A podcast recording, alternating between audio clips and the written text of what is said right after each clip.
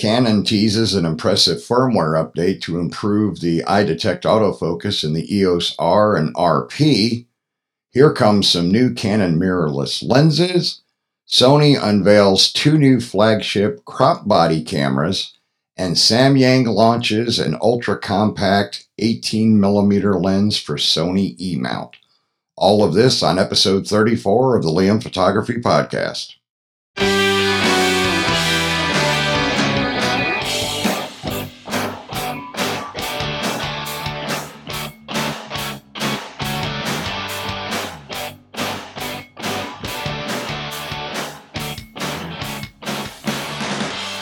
You're listening to the Liam Photography Podcast. I'm your host, Liam Douglas, and this is episode 34. I want to take a moment to thank all my listeners for subscribing, rating, and reviewing the show on in iTunes or anywhere else that you might listen to your podcast, which includes Google uh, Google Play as well as Spotify, and as of a month ago, Radio.com. And we want to, of course, thank the good folks at Radio.com for adding this show to their library. I'd appreciate it also if all of my listeners would take the time to share the link to the show and ask your friends and family members to give it a listen. Give it a five star review if you don't mind, or leave some comments. You can also join the Facebook group. I'll talk about more about the Facebook group at the tail end of the show. So, the first thing I want to talk about in this week's episode Canon teases impressive firmware update with improved AF for the EOS R and RP to be released soon. While Canon's RF lenses had met with general acclaim, many photographers have been clamoring for a more professionally oriented E mount body from the company. While that camera has not been announced yet, the firmware update recently teased by Canon seems to show a major improvement in autofocus performance on the way for both the EOS R and the EOS RP. The video posted by Canon shows side by side comparisons of autofocus performance with the new and the old firmware versions and seems to show major improvements in speed, accuracy, accuracy and usability. In particular, eye detect autofocus appears to have been improved quite a bit, now working at much further distances and holding focus more strongly as opposed to the old firmware, in which the subject had to be very close to the camera in order for it to activate. Tracking also seems to have been made have made great strides. Unfortunately, sports and wildlife photographers will still have to contend with the EOS R's middling continuous shooting rate of 5 frames per second with continuous autofocus. But for the people like wedding photographers, it's surely a welcome improvement. For the sports and wildlife crowd, it's good to see the autofocus performance moving forward nonetheless, knowing that these improvements will make their way into the upcoming professional level R body. Now, as I mentioned in previous episodes of this show, uh, I have no doubt that Canon's going to be releasing an EOS R professional body of, at, at some point in the near future.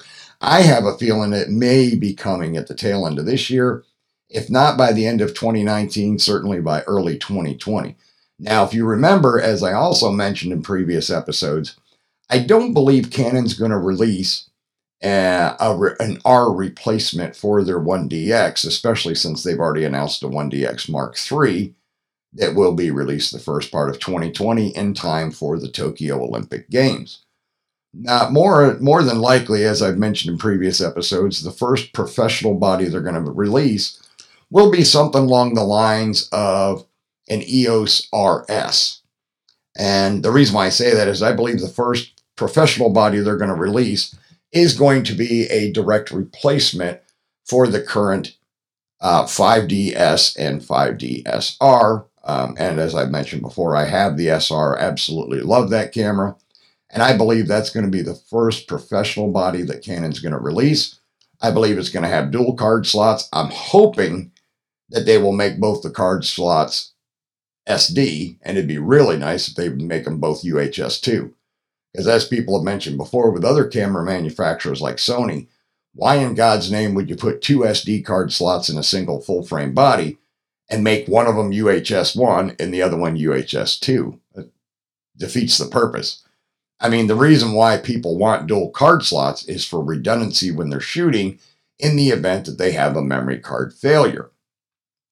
by making one of the card slots UHS 2 and the other one UHS 1, you're basically hamstringing the photographer because the UHS 2 slot is only going to record as fast as the UHS 1 slot. That's just the nature of the beast. That's how technology works. So if you're writing to both card slots at the same time, it's only going to write as fast as the slowest card slot.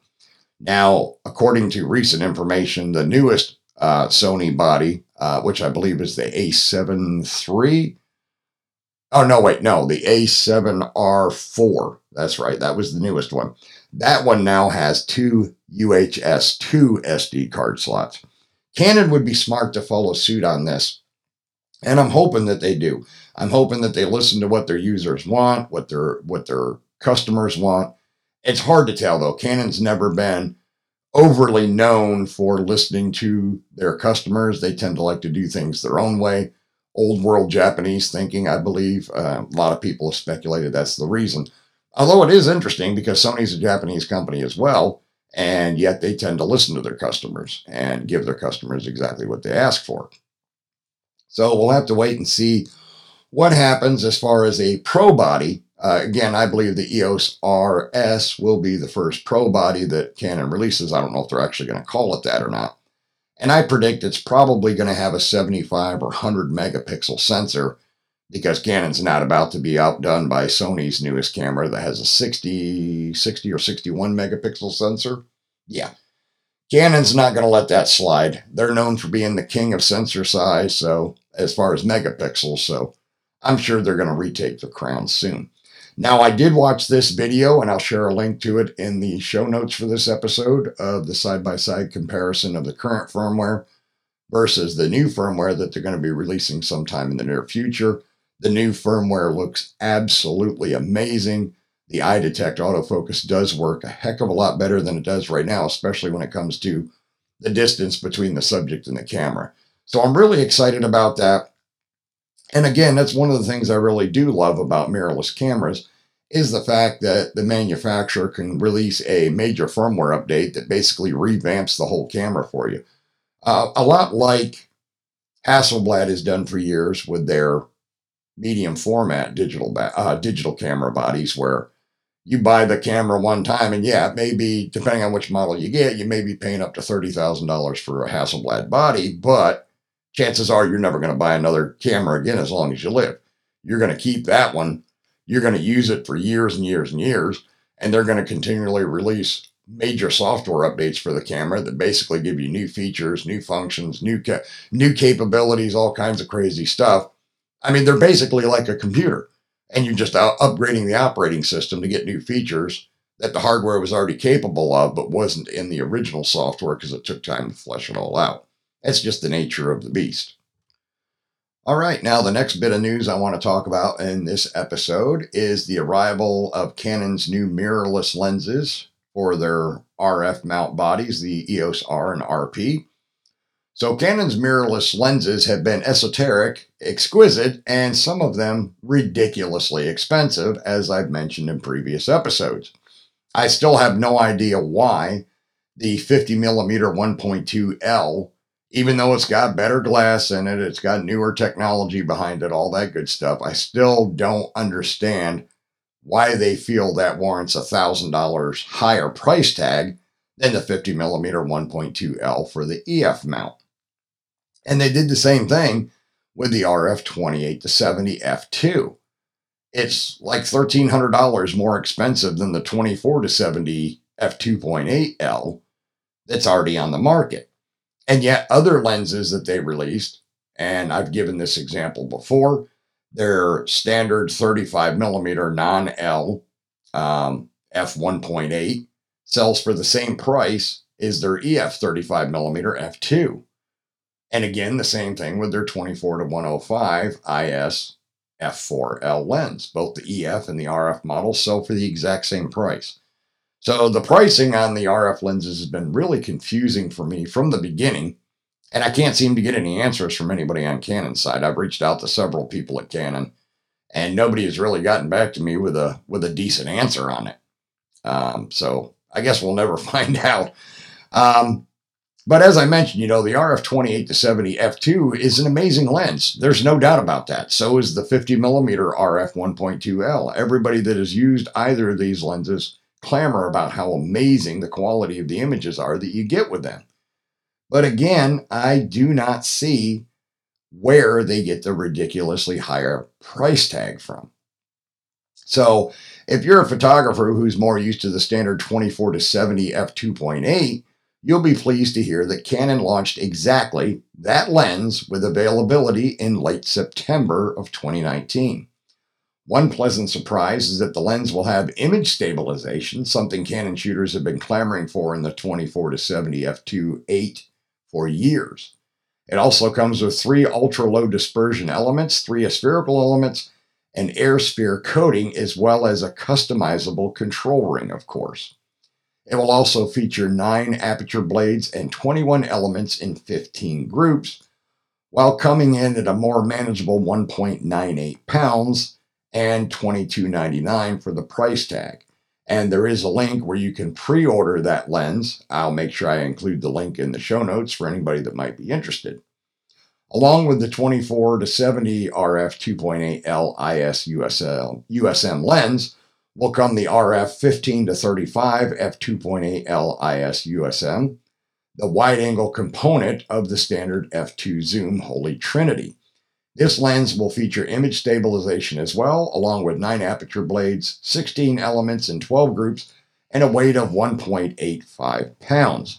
It is currently expected to cost $22.99 as well, and will be available in late September along with the 24 to 70 f2.8.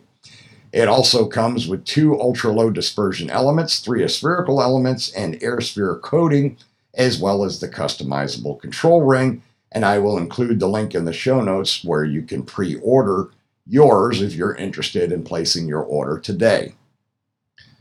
All right, in the next segment, because I don't want to be getting hate mail from the Sony lovers out there, Sony unveils new flagship A6600 and entry level A6100 APS C cameras. After weeks of rumors and speculation and leaked specs, Sony has finally unveiled the two APS C mirrorless cameras we've been expecting for a while now. The flagship Sony A6600 with IBIS and a bigger battery, and the entry level Sony A6100 for photographers and vloggers on a budget. The hero product from today's announcement was no doubt the long awaited Sony A6600.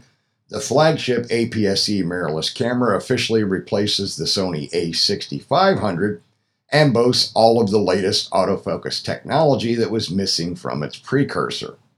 Inside, you'll find the same 24 megapixel APS C sensor with Bionz X image processor 425 point hybrid autofocus system with 84% frame coverage, and a flip up 3 inch 921K dot touchscreen LCD that you'll find on the A6400 and the A6100. That means the same 11 frame per second burst shooting with autofocus and auto exposure, the latest real time tracking AF, and the ability to record oversampled 4K 30p video with full pixel readout and a Super 35mm format. Now, what sets the A6600 apart from the rest of the lineup is its magnesium alloy body, 5 axis in body image stabilization, the ability to use real time eye detect autofocus during video shooting, the inclusion of mic and headphone jacks, and a larger grip that houses Sony's much improved Z battery. And they do have, uh, as part of the announcement, a video, which I will include in the show notes for this episode. The Sony A6600 will begin shipping in November, but you can already pre order it for $1,400 for the body only, or $1,800 in a kit with the Sony 18 to 135 millimeter lens. For some sample photos and hands on first impressions from Sony Alpha ambassadors, I will share a post from Alpha Universe also in the show notes. By comparison, the Sony A6100 doesn't offer as many professional grade features, but the internals of this entry level APS C mirrorless camera are still quite powerful. Like the A6400 and the 6600, The Sony a6100 boasts a 24 megapixel APS-C sensor, Bionz X image processor, and a 425 point hybrid autofocus system with 84% frame coverage. It too can shoot at up to 11 frames per second.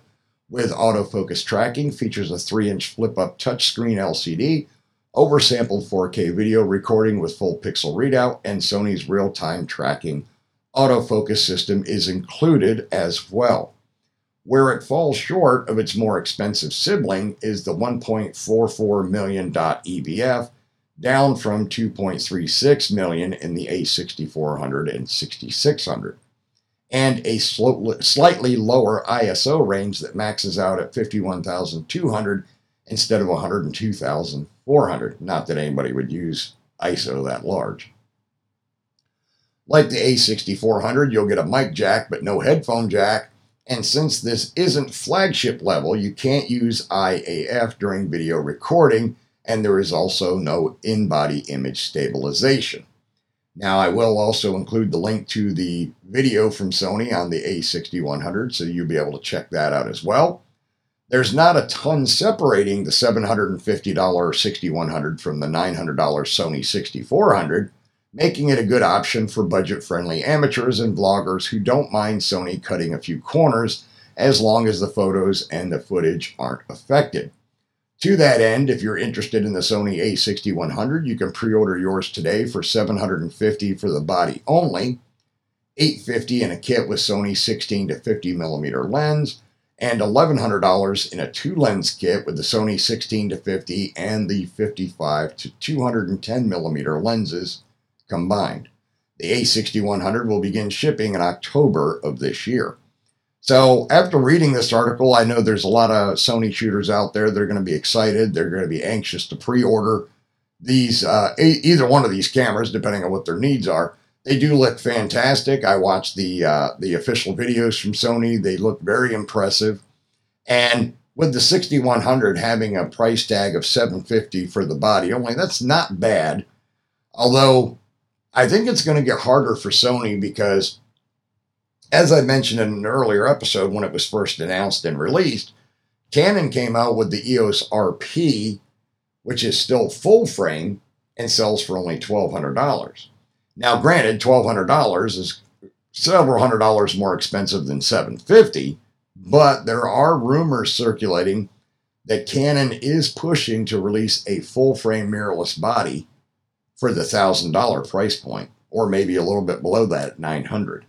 And if that happens, it's going to be a lot harder for somebody that currently shoots Sony to stick with the A6100 for 750 and get a crop body camera when for $150 more they could get full frame from Canon. So that's going to create some interesting controversy, I think, in the mirrorless camera world. We'll have to wait and see uh, I know a lot of Sony shooters are they're called Sony fanboys and girls for a reason because they're diehard Sony and they'll never switch away from Sony no matter what. But I don't know. I think it would be interesting to see how tempted somebody might be if it comes down to well, do I get the latest Sony crop body for 750 or do I buy the latest Canon full frame mirrorless for $150 more and go full frame?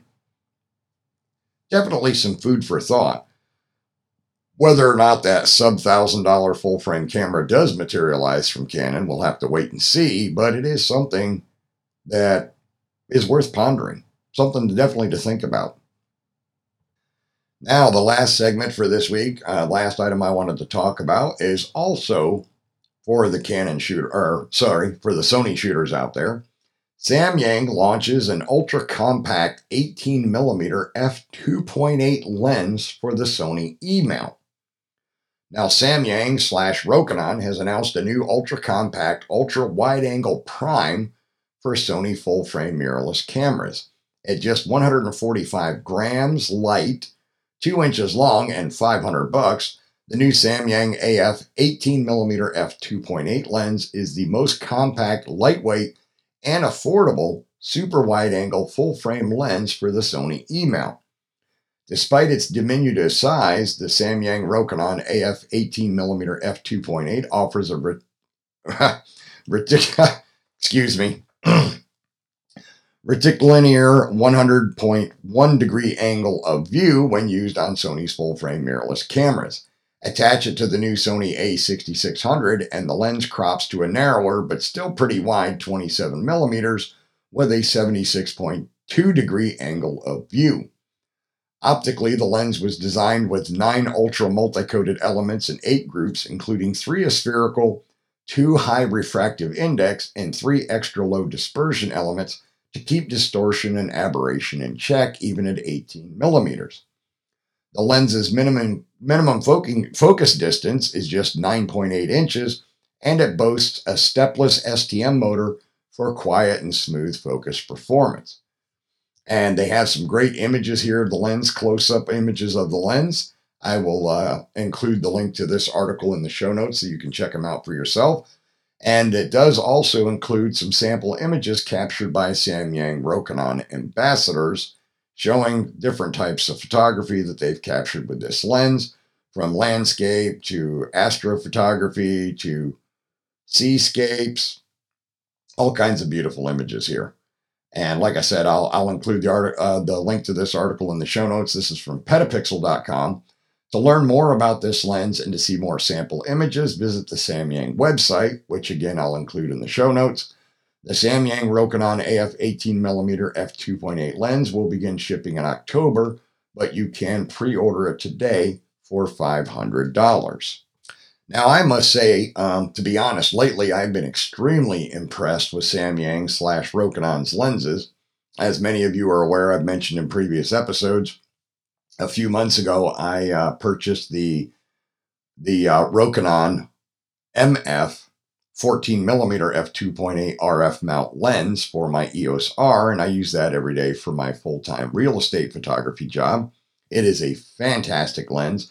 It's a little bit of a bummer that it doesn't have any electronics in it like their lenses for Sony always do. Uh, I guess maybe Rokinon doesn't have the same kind of relationship with Canon or Nikon, possibly, that they have with Sony, and that's the reasoning behind it. Um, but I am very impressed with my lens. It may be manual only, but as I've said before, with the focus peaking turned on in the EOS R, it's not a problem. It's easy to make sure your shots are in focus all the time. And especially when I'm doing real estate work, I'm always shooting at f8. So pretty much everything's going to be, you know, everything's going to stay evenly in focus across the entire viewing angle or viewing window of the lens as you're taking your shot. So no worries there. I've been extremely impressed with that lens, so much so that Rokinon had asked me after I did a review of their 14 millimeter lens and provided some sample images that they could put on their official Instagram they asked me to also check out their new 85 millimeter RF mount lens for the EOS R and RP, and that is another amazing, amazing lens. Again, manual only lens, but man, does that thing make some beautiful images. I've been extremely impressed with both my Rokinon lenses. And I think most shooters will be impressed with the stuff they offer for the, the Sony E mount. This lens looks extremely promising. There's some fantastic sample images here. I don't see where anybody could go wrong buying this ultra wide 18 millimeter f2.8 lens with the full autofocus system in it for their can or for their Sony E mount system. I mean, I don't think you can go wrong. Now, I'm not sure off the top of my head what Sony is currently charging or what size uh, uh, wide angle lenses they have for their E mount system. Now, I did pause the recording to do a quick look on uh, on Sony.com for their lens selection, what they offer. Um, they do have a 16 millimeter f2.8 um, that's E mount, but it says for APS-C format only, and that one's 224.99. So it looks like you might be better off with the uh, with the Rokinon in this case, or the Samyang lens, because yeah, it's 18 millimeters, but at least you can use it on both the full frame and the APS-C E-mount bodies without any issues. So I think this lens is going to be really exciting for uh, a really exciting new entry for the Sony shooters out there. And I'd be interested to hear if any of my listeners that are Sony shooters do uh, go ahead and pre-order this lens. And when it comes in and you've tried it out for a little bit, reach out to me and let me know how you like it. Let me know if it performs the way you would expect a quality lens to perform on your Sony E mount body. I would absolutely love to hear that. Now, you could post uh, a comment in the Facebook group about this lens, or you could either leave a voicemail or send a text to 470 294 8191. That is the phone number for the show. That number again is 470 294 8191. Or you could shoot an email to Liam at liamphotographypodcast.com.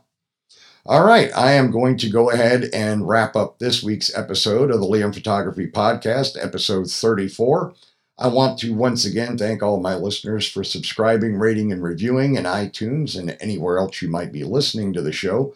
Please share the show out with your friends and family on social media. Ask them to give it a listen and give it a rating if you would be so kind. Still trying to build up the audience more. We haven't been doing too bad, but I'd like to see it grow a little bit faster than it has been. I know it takes quite a bit of time to build up a podcast and build up a decent sized audience. I'd like it if I, you know, if we could pull off doing it before the two to five year mark with this show, but I guess only time will tell there. As I mentioned at the top of the show, uh, feel free to join the Liam Photography Facebook group. You can find us on Facebook. Now, you do have to answer one question in order to join the group because it is a closed group. But that question is what is the name of the host of the show? And you can simply put Liam or Liam Douglas. Either one will get you in. Once you're a member of the group, you're allowed to post up to five photos per 24 hour period. You can either break them up and post them one at a time throughout the day, or you're welcome to post all five at once and let Facebook do its little photo slideshow thing for you. You're welcome to ask for creative criticism on your images by saying CC please. And please, whatever you do, do not share other people's work. Even if you have permission, we do not want to see that. Only post your own original work. That's what we like to see. And we always love to see other photographers, whether you're a pro or a hobbyist or an, or an amateur. We're always happy to see your work and give you pointers on, you know, what you're doing right, what you're doing wrong, what you can tweak, what you can improve. It's all a process, people. We all learn together in the photography world. And hopefully, uh, we can help you master your skills as a photographer, whether you're doing it for a living or just as a hobby that you enjoy. All right, I'm going to go ahead and wrap up this episode, and I will see you again next week in episode 35.